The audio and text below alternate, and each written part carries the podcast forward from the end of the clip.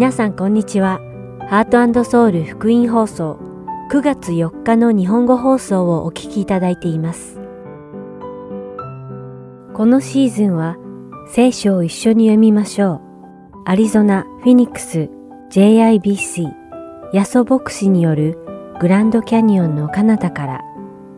イスラエルの王たちをお届けします。では、聖書を一緒に読みましょうをお聞きください。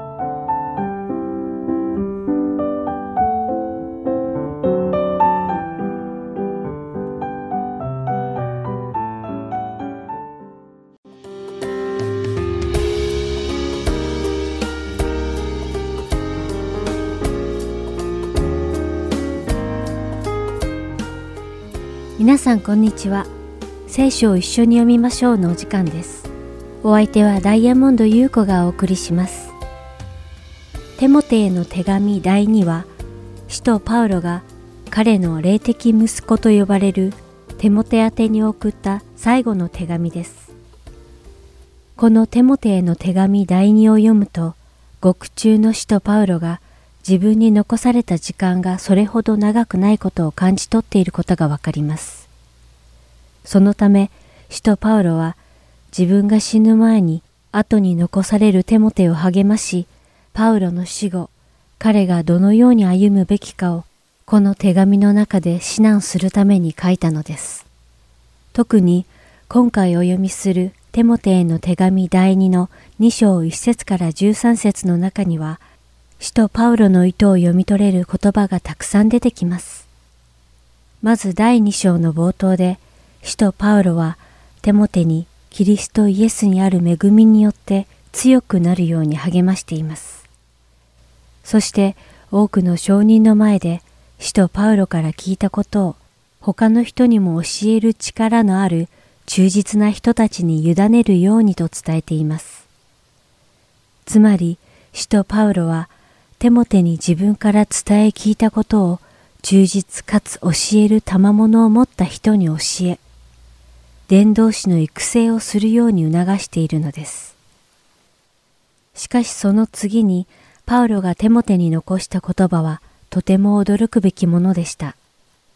牢獄の中で自分の死が近いことを悟った使徒パウロは自分の死に向けて準備をしています。いわば死刑囚のようなものです。ではここで質問です。もし皆さんが使徒パウロのように投獄され、あとは自分の死を待つだけといった境遇に置かれた場合、愛する人たちにどんな話を残したいと考えるでしょうか。一般の死刑囚なら、このような状況下で愛する人へ送る最後の手紙には、後悔の念や自分を反面教師とするような言葉、あなたは私のようにならないように気をつけなさい、などと書くのではないでしょうか。もし使徒パウロが牢に入れられた理由が福音のためでなく、世間で罪を犯したために牢に入れられて死刑を待っているならば、彼もそのような手紙を書いたかもしれません。しかし、使徒パウロがテモテへの手紙第二で書いたのは、それとは全く逆のことでした。テモテへの手紙第二、二章三節の御言葉です。キリストイエスの立派な兵士として、私と苦しみを共にしてください。なんと驚くことに、自分の愛する人たちに、苦難を受けなさい、と苦難を受けることを推奨しているのです。どういうことなのでしょうか？パウロはイエス・キリストの立派な兵士は私のようにこのような苦難を受けることになる。だからイエス・キリストの立派な兵士になって私のように苦難を受ける覚悟をしなさいと言っているのです。驚きますよね。でもこれこそが福音なのです。そしてイエス様はヨハネの福音書で同じことを私たちに教えてくださっています。ヨハネの福音書15章19節から20節の御言葉を読んでみましょう。もしあなた方がこの世のものであったなら、世は自分のものを愛したでしょう。しかし、あなた方は世のものではなく、かえって私が世からあなた方を選び出したのです。それで世はあなた方を憎むのです。しもべはその主人に勝るものではない。と私があなた方に言った言葉を覚えておきなさい。もし人々が私を迫害したなら、あなた方をも迫害します。もし彼らが私の言葉を守ったなら、あなた方の言葉をも守ります。イエス様は、クリスチャンはこの世の人々から嫌われ、迫害を受けるようになる、とおっしゃいました。そしてその理由は、イエス様に属する者たちは、この世に属さないので、この世に嫌われるのだ、とおっしゃっておられるのです。そしてイエス様がおっしゃった通りに、イエス様は迫害を受けられ、人たちも迫害を受けたのです。それは使徒パウロも同じでした。ですから、使徒パウロは最後の手紙を書きながら、愛するテモテにも苦難を受けることを勧めたのです。皆さんはいかがでしょうか？キリストの弟子として苦難を受ける覚悟ができていますか？それとも苦難を避けようとして自分の信仰を隠そうとはしていませんか？ぜひ自分自身がどのように生きているか振り返ってみましょう。皆さんが主の兵士であることを誇りに思い生きていけることをお祈りします。それでは、テモテへの手紙第2、2章1節から13節をお読みして、今日の聖書を一緒に読みましょう終わりたいと思います。そこで我が子よ、キリストイエスにある恵みによって強くなりなさい。多くの証人の前で私から聞いたことを他の人に教える力のある忠実な人たちに委ねなさい。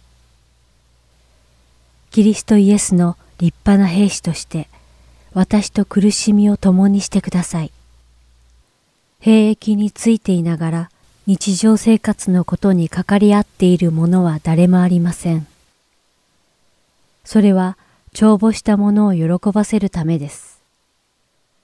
また、競技をするときも規定に従って競技をしなければ栄冠を得ることはできません。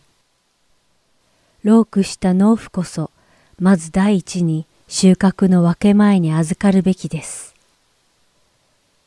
私が言っていることをよく考えなさい。主はすべてのことについて理解する力をあなたに必ず与えてくださいます。私の福音に言う通り、ダビデの子孫として生まれ、死者の中から蘇ったイエス・キリストをいつも思っていなさい。私は福音のために苦しみを受け、犯罪者のようにつながれています。しかし神の言葉はつながれてはいません。ですから私は選ばれた人たちのためにすべてのことを耐え忍びます。それは彼らもまたキリストイエスにある救いとそれとともに常しえの栄光を受けるようになるためです。次の言葉は信頼すべき言葉です。もし私たちが彼と共に死んだのなら、彼と共に生きるようになる。もし耐え忍んでいるなら、彼と共に治めるようになる。もし彼を否んだなら、彼もまた私たちを否まれる。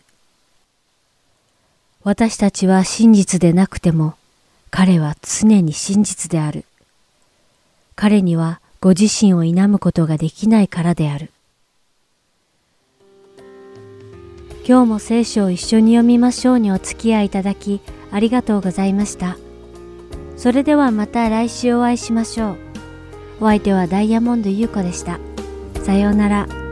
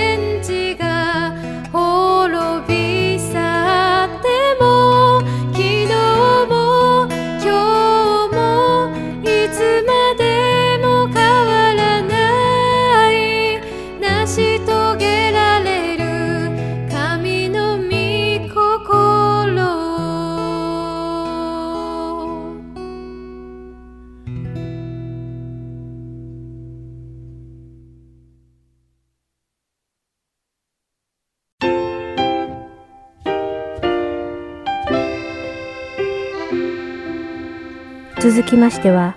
アリゾナ・フィニックス JIBC ヤソ牧師によるグランドキャニオンのカナダからをお聞きください。今日のタイトルは再出発です。ヤソ先生のお話を通して皆様が恵みのひとときを送られることを願います。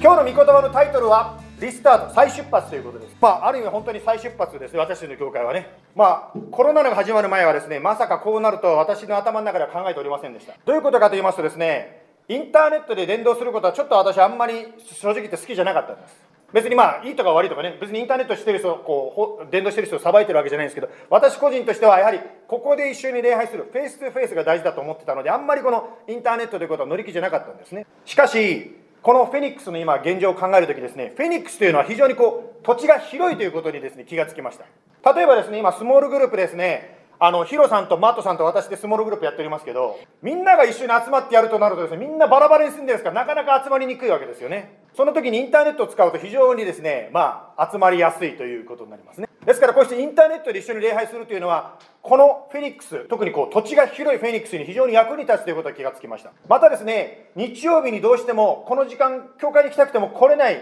お仕事の方いらっしゃいます。例えばですね、本当に医療関係で働いていらっしゃる方、ね、特に私はまあいろんな方いらっしゃいますけど、名前いらっしゃいますけど、本当に久子さん、ありがとうございます。まあ、そのようにどうしても参加できない方がインターネットで礼拝するならば、後で見ることができる。後で礼拝に参加できる。まあ、ですから、ある意味でコロナを通して私自身もですね、前の考え方、インターネットはやらないと思ってた私の考え方を、まあ、神様が壊してくださったわけですね。ですから、これから私たちは、ここで一緒に集まります。そしてインターネットで一緒に集まります。この2箇所で一緒に集まることを通して、一緒に心を一つにして礼拝していきたいと思います。特にもう一つですね、インターネットで伝道する大切さはですね、この私の今置かれている環境があります。まあ、統計を見てるとですね、アリゾナ州今コロナにかかってる人の数が急上昇してますね。もう非常に伸びてる。もちろんいろんな理由が説明がつくと思うんですけど、ですからですね、ある方は本当にこう一緒に礼拝することちょっと気が引ける方いらっしゃると思います。私はそれでいいと思ってます。ですからぜひですね、そういう方はですね、もう遠慮なくインターネットで礼拝してください。ですからそのように私たちは、まあ、インターネットで礼拝し、またここで一緒に礼拝して、これからスタートしていきたいと思います。まあ、こういうことはですね、まあ、皆さんも初めてだと思うし、私たちも正直言って初めてです。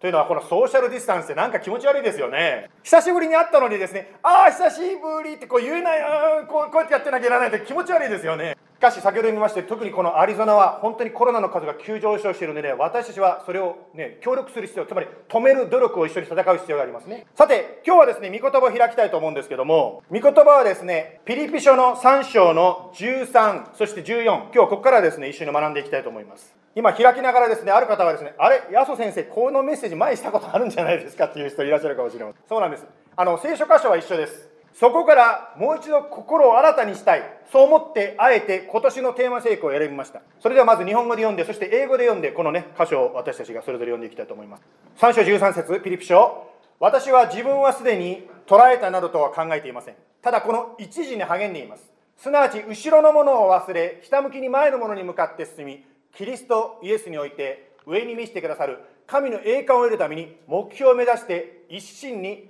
走っているのです。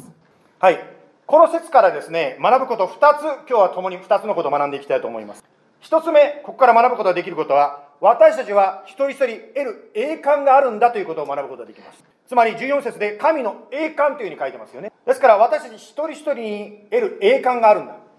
まあこれを書いたパウロはですねこれパウロが書いたわけですけどもパウロは素晴らしい過去経歴を持っていたわけですね。もちろん素晴らしい過去をですね感謝することは大事でありますけどもしかしその過去に生きるだけではなくて前に向かって生きていく未来に向かって前進していくわけです。私たちこの JABC 私たちも未来に向かって前進していく必要があります。このフェニックス地区にはですねさまざまな素晴らしい聖書学校また進学校がありますね。ですから本当にこう仕事をしながら聖書を学んでいく機会というのはいくつかこの町にも存在します。ですから皆さんの中でですねあ私は聖書を学びたいなという方いらっしゃったらそういうクラスを取って深く御言葉も学んでいく。そして自分が成長していくということをここで測っていくことができると思います。コロナのこのですね自粛の間ですね私はもうこのことで少しあることが考えが湧いてきたことがあるんですね。まあこれは神様から来てるならそうなるだろうなと思って祈ってることなんですけどつまりこのフェニックス地区にはですねそして英語で聖書を学ぶ機会というのはあるけども日本語で聖書を専門的に学ぶ機会というのがないんじゃないかなということを考え出したんですね。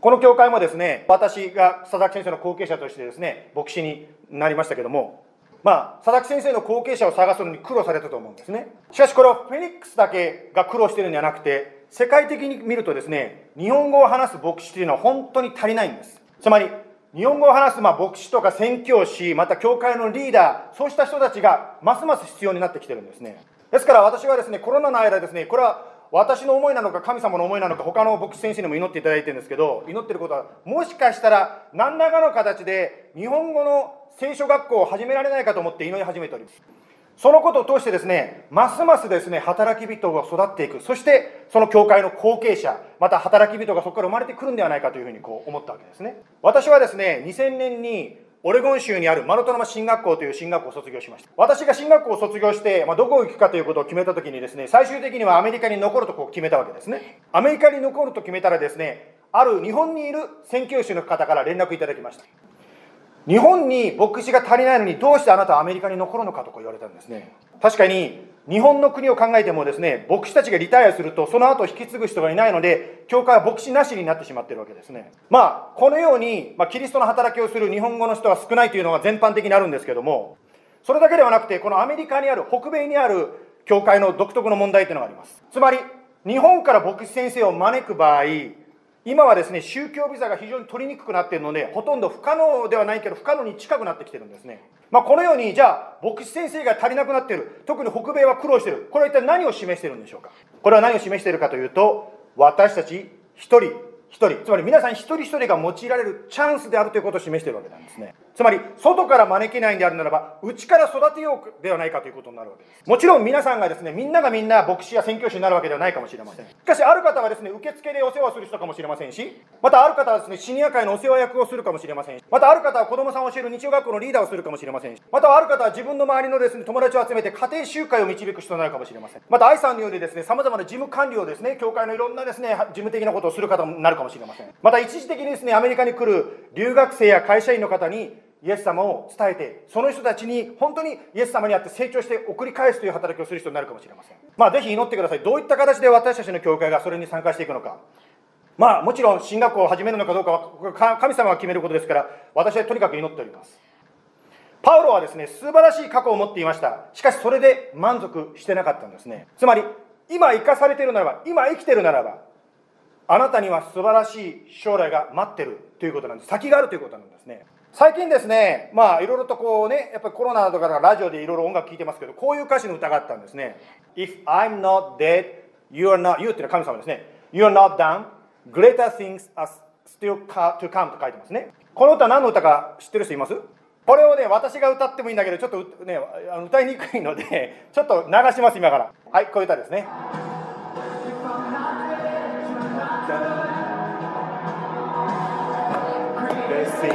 still to come. Oh, I believe no day will done. Greater things still to come. Oh, I believe you have no day you will not done. Greater things are still to come. Oh, I believe you have no day you will not done. Greater things. To come. Oh, I believe.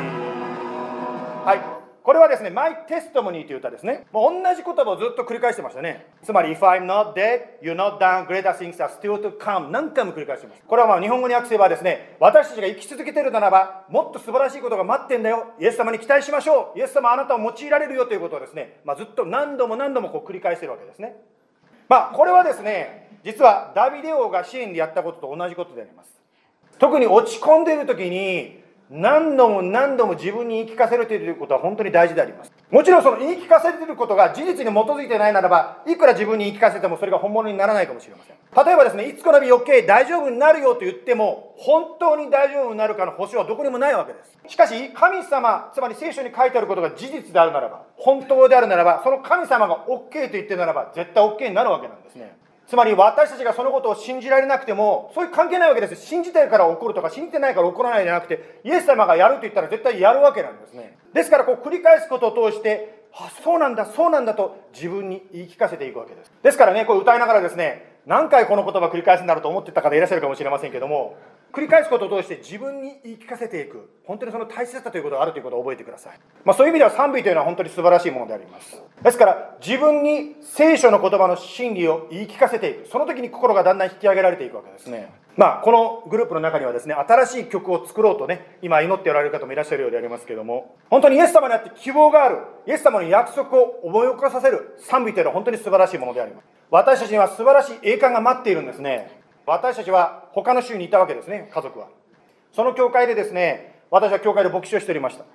その中の、特に私が力入れてたのは、ご年配の方、65歳以上、ごめんなさい、65歳以上ご年配って悪いんですけど、まあ、とにかく65歳以上の働きを、働き方の方の働きをしてたわけですね。そのグループだけでも30人の人たちがいたわけです。教会全体で200人の人がいました。ですから、そのようなところでいて、アリゾナ州からですね、声がかかったわけですね。教会のメンバー数は20人以下。200人から20人。当然、給料も減るわけです。私はですね、その今はね、さっき紹介してもらったように、2人の大学生と含めて6人家族であります。ですから200人から20人、私はですね、これ本当に私やってることって無謀なこと、無茶なことをやろうとしてるんじゃないかというふうにちょっとな実は悩んだんです。まあ、そんな時ですね、私はどうしようかなと迷ってる時に自分のある体験を思い出しました。ある時ですね、私はパニックアタックになったことがあるんですね。突然息をするのが難しくなりました。お医者さんに行ってもお医者さんは別に何も悪くないよって言うんですね。しかしですねその息をするのが難しくなった時に私が感じたことは私はいつかは死ぬんだということに気がついたんですね。つまり私の命には限りがあるということに気づいたんですね。もし神様がアリゾナに行きなさいと言ってるのにその神様の意識ですね招きを無視して地上で居心地の生活をしていく。そして200人の方に見取られてですね最後ねあの幸せに人生生きて、まあ、死んでいくみたいなね そういう人生。果たしてそれが幸せの人生なのかということをですねその息が詰まった時に考えたんですね。天国に行ってイエス様の前に立った時に私はどうするんだろう。私は神様の招きに応えなかったことを永遠に後悔し続けながら、ま天国に生きるのかどうかですね。そのことを考えた時にですね私はま決断してアリゾナに来るということにこうしたわけです。テモテの2章4章の8節でですねこう書いてありますパロが書いたんですけどあとは義の栄冠が私のために用意されているだけです。その日には正しい裁き主である主がそれを私に授けてくださいます。私だけでなく、主の現れを伝え求めている人には誰にでも授けてくださるのです。誰にでも受ける冠がある、栄冠があるところに書いてあります。誰にでもということはあなたを指している。ですから、あなたが受けるその報いがあるということですね。つまり今の苦しみは苦しみで終わらない。必ず後で素晴らしい報いが待っている。つまり笑う時が来るということなんですね。ですから栄冠を目指して前に向かって進んでいきましょう。さてリスタートの2番目を短めに紹介して終わりたいと思うんです。はいピリピ書のもう一度ですね。verse13 から戻りたいと思いますけども。私はすでに自分はすでに捉えたのだと考えていません。ただ、この一時に励んでいます。すなわち、後ろのものを忘れ、ひたむきに前のものに向かって進み、キリストイエスにおいて上に召してくださる神の栄冠を得るために、目標を目指して一心に走っているのです。まあ、この一時に励む、つまりフォーカスすることの大切さを語っております。一心に走っている。前に向かってひたむきに走る。私たちの人生はまあ、これが2番目のポイントなんですけども、フォーカスするということですね、2番目のポイントですね。私の人生は24時間365日という限られた世界に私たちは生きています。いろんなことを行いながら私たちはその中でですね、フォーカスを持っていく必要があるんですね。例えば、教会について考えてみましょう。この町にもたくさん教会があります。それぞれの教会にですね、ユニークな使命というのがあるわけです。私たち JIBC にもユニークな使命というのがあるわけですね。JIBC のこの名前の中にそのユニークな使命というのがもう現れております。つまりジャパニーズ、J です、ジャパニーズですけど、本当にですね、日本語や日本の文化を用いてイエス様の福音を伝えていきます。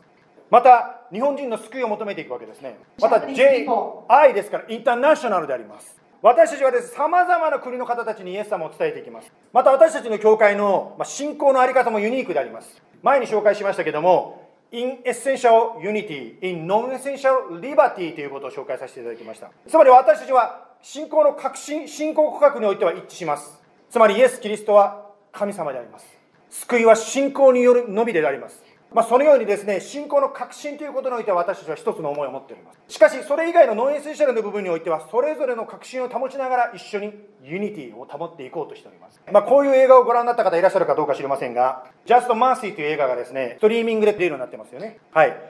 これはですね、一人の黒人弁護士が自分の体験をもとに作った映画であります。彼は弁護士というその仕事を用いて世界を変えていこうとしています。一人一人神様は特別な賜物を与えてくださってるわけですね。ある方は料理がお得意。ある方はお掃除が大好き。ねえこれ皆さんに座ってる椅子気がつきました？ちゃんとね和美さんとか久美子さんとかね愛さんがねそうこれカーペットねあのなんだっけスティームクリーナーしてくれたんですよねえ素晴らしいもうねそういうのが好きな方いらっしゃるわけねえそういう自分の賜物を生かしていくことができるんですねまたヒロさんのようにですね車の修理が好きな方もいらっしゃるまたこの映画のようにですね法律の分野で神様に仕えていく方もいらっしゃる。医療の分野で教育の分野でスポーツの分野で神様に仕えていらっしゃる方がいらっしゃる。またですね英語が話せるというのも一つの賜物であります。特に外国から来た方に英語を教えることを通してイエス様の愛を伝えることができますね。私たちはそれぞれですね仕事をして勉強しておりますけどもどうしてそれをするんでしょう。それはですねもちろん給料をもらうためでしょう。また仕事が好きだからというのもあるでしょう。しかしそれに加えて私たちはそれぞれの自分の持っている時間を通して賜物を通してイエス様に仕えているわけですね。私たちはですねどうして子供を育てるんですか？どうして礼拝するんですか？それはこの一時に励むためであります。このフォーカスがはっきりすればするほど私たちはお互いの違いを超えて一致していきやすくなります。特に私たちクリスチャンが一致できるのはこのイエス様にフォーカスしている時に一致ができるようになります。文化の違いや神学の違いまた肌の色の違いやですね好みの違いそれを超えて私たちクリスチャンが一致できるのはイエス様にフォーカスしていく時であります。ですから今日のメッセージをまとめますとこうなります。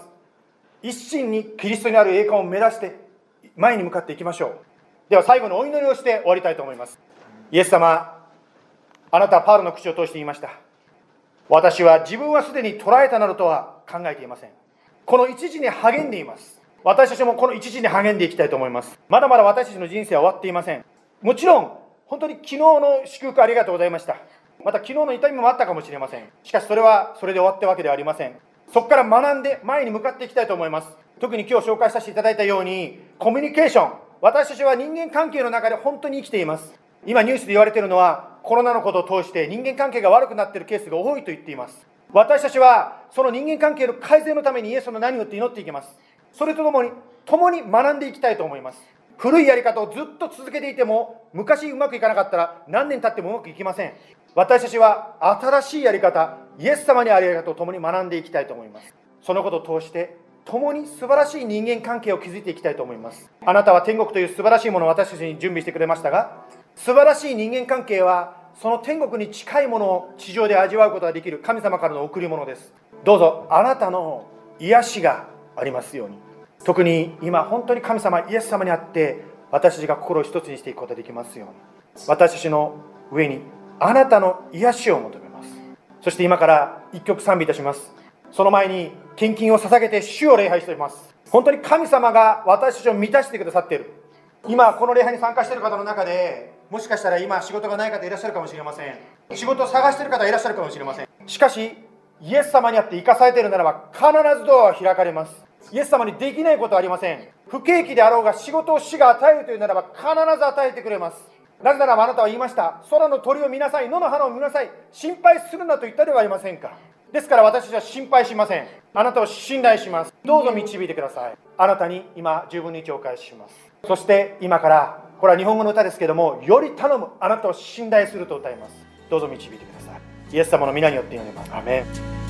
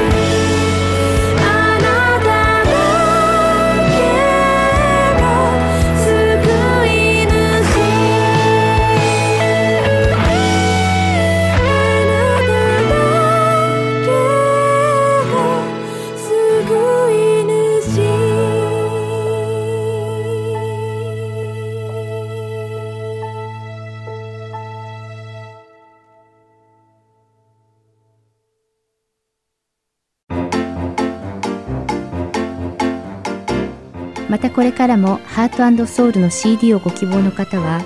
ハートソウル .org at gmail.com heart and seoul.org アットマーク gmail.com までご連絡ください。ご連絡いただき次第送料無料にて送らせていただきます。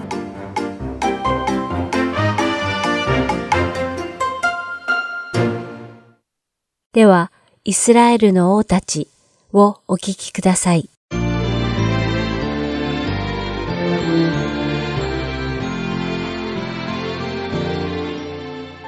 皆さんこんにちは。イスラエルの王たちの時間です。お相手は横山まさるです。さて先週は南ユダ王国第20代王ゼデキヤがバビロンに従えという神様の身胸に逆らったために主の見怒りを受けてこの南ユダ王国もまた北イスラエル王国と同様に滅亡してしまったことを学びました。これで南北の王朝が両方滅亡してしまったわけです。というわけで、この番組ではイスラエルの初代王サウルからダビデ王、ソロモン王を経て、イスラエルが南北に分裂してしまった後、北と南の王国をそれぞれ統治してきた39人の歴代王たちについて学んできました。そしてこれで一応すべての王についての詳しい学びが終わったわけです。そして今週からは、これまでに網羅した39人の歴代王たちについてのまとめとおさらいをしていきたいと思います。また、これまでは時系列に沿って北と南の王たちについて交互に学んできましたが、ここからはまとめとして北と南を別々に見ていきます。そのまず手始めに2週にわたって北イスラエル王国の歴代王の19人についてもう一度見直し、総括的にお話ししていくことにします。では早速始めましょう。さて、ソロモン王の死後、ユダ族とベニヤ民族を除いた残りの十部族は、ダビデ王の子孫ではなかったヤロブアムを王に据えて、北イスラエル王国を建国しました。このヤロブアムは、ユダから完全な独立を確立するために、ベテルとダンに礼拝所を設け、鋳造した金の子牛たちを民たちに崇めさせるという罪を犯し、悪を行いました。この出来事は結果的に北イスラエルが主の道を捨てて滅亡に向かうきっかけとなってしまいました。やがて北イスラエル王国初代王ヤロブアムは22年間の統治後に死を迎え、二代目の王として息子のナタブが王位を継承しました。しかしこのナタブ王もやはり父ヤロブアムと同じように主の見舞いに悪を行い、北イスラエルの民に罪を犯させました。そして王位についてたった2年で、ナタブはイサカル族アヒアの息子バシャによって殺され、その王位を奪われてしまいました。またこの時バシャは、ヤロブアム家に属するすべての者たちを撃ち殺してしまいます。こうして、ヤロブアムの家に裁きを下して王権を強奪した第三代馬車も、やはり主の見前に悪を行い、ヤロブアムの道を歩んだと聖書には書かれています。偶像を鋳造して自らそれを崇めるだけでなく、民たちにもその偶像を崇めさせたからです。馬車王は主の見前に悪を行いながらも、北イスラエル王国を24年間統治しました。そして彼の死後、息子のエラが第四代王となったのですが、このエラ王が一体どのような王政を行い、何を成したのかは聖書には書かれていません。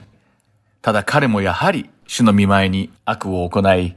イスラエルの民たちに罪を犯させて主を怒らせたとあります。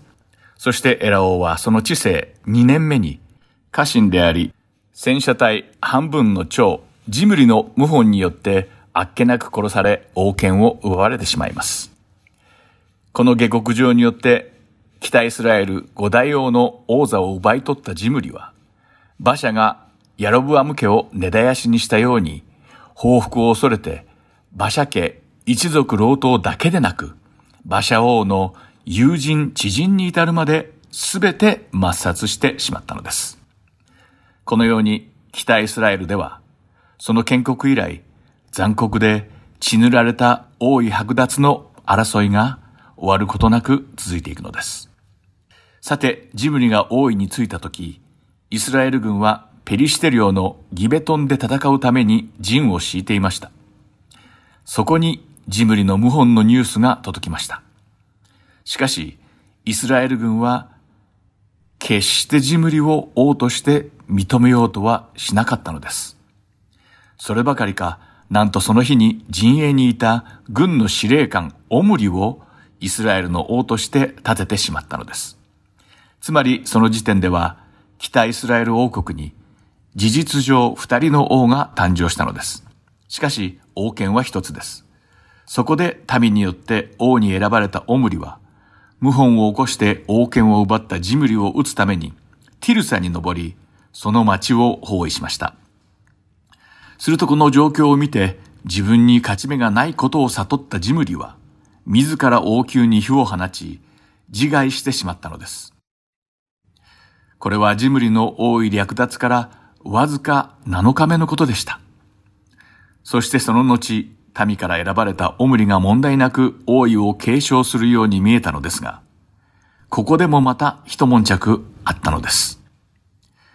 北イスラエルの民の半分はオムリを擁護していましたが、残りの半分は軍隊司令官だったティブニを新たな王として立てようとしていたのです。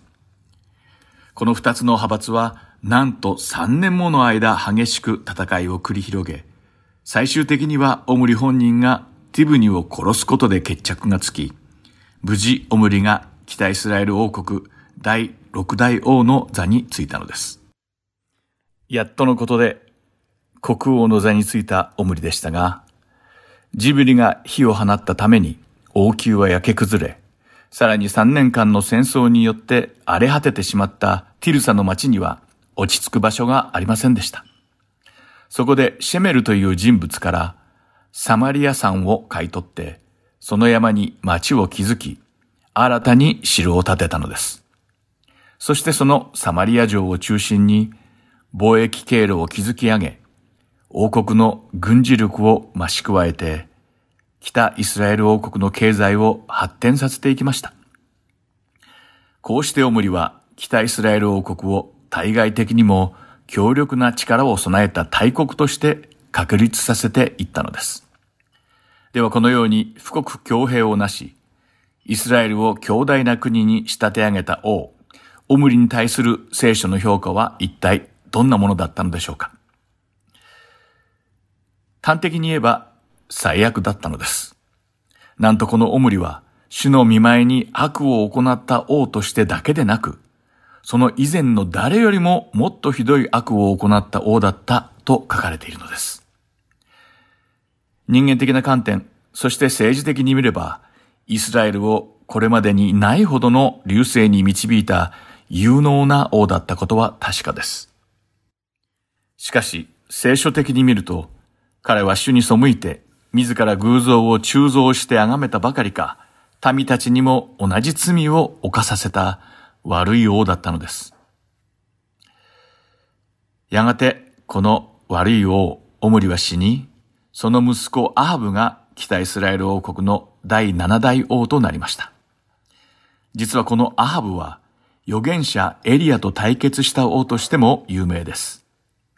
また聖書には、アハブがヤロブアムが犯した罪とは比べ物にもならないほどの悪を行った王だったとも書かれているのです。その理由は、アハブ王が聖書史上最悪と評される悪女、イゼベルと政略結婚し、その最悪の女、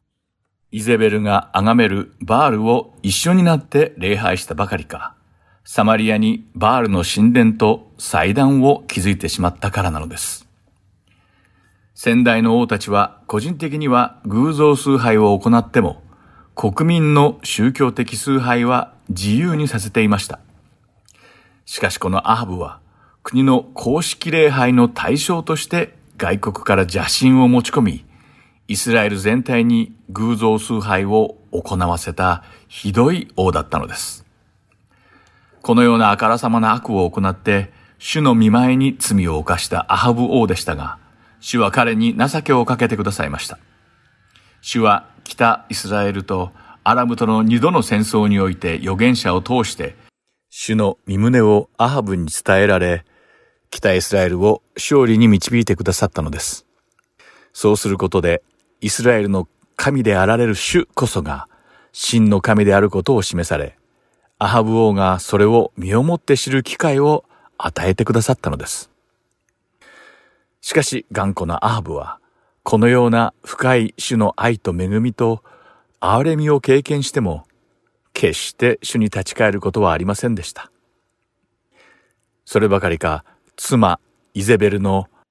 悪知恵によって、主の見前にさらに大きな罪を犯したのです。それは罪のない農夫、ナボトを謀略にかけて殺し、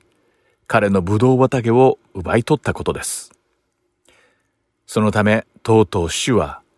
アハブの家を裁かれることを預言者によってアハブに伝えられたのです。それを聞いたアハブは、なんと自分の衣を引き裂いて断食し、悔い改めて主に祈りました。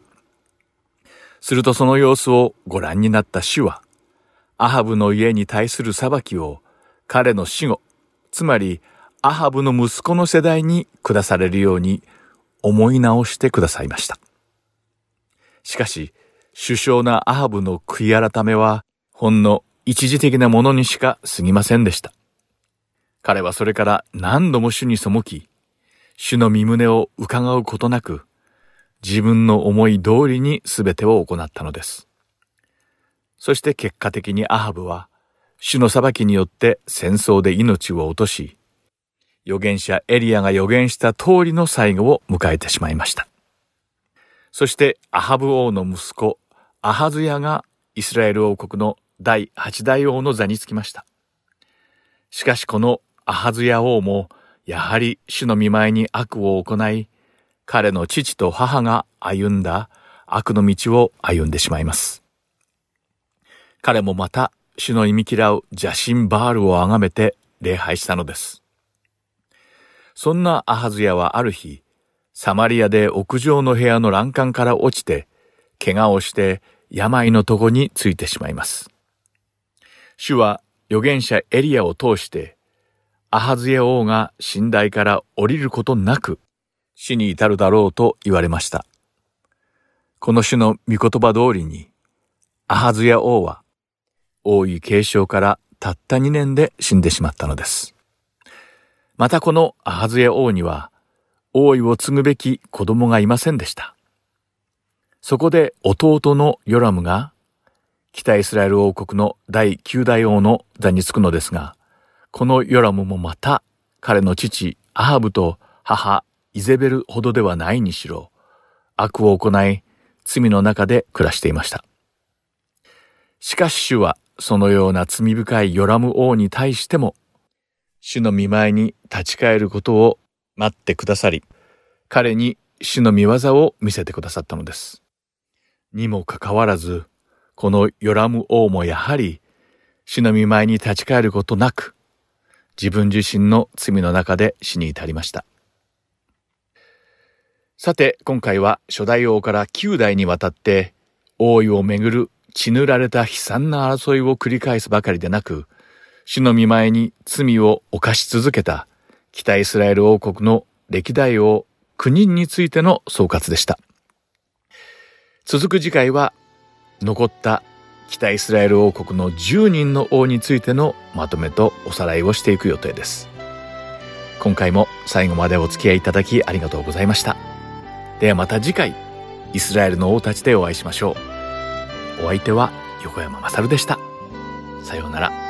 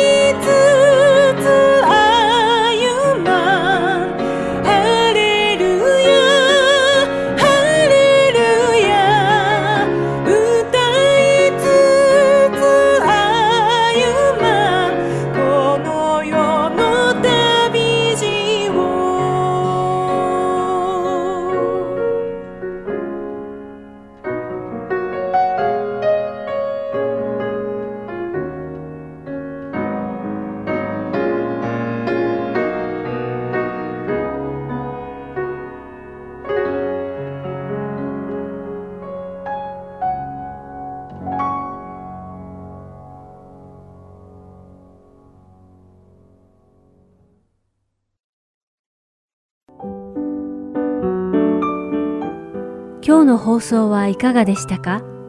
最後までお付き合いくださりありがとうございました。また来週お会いしましょう。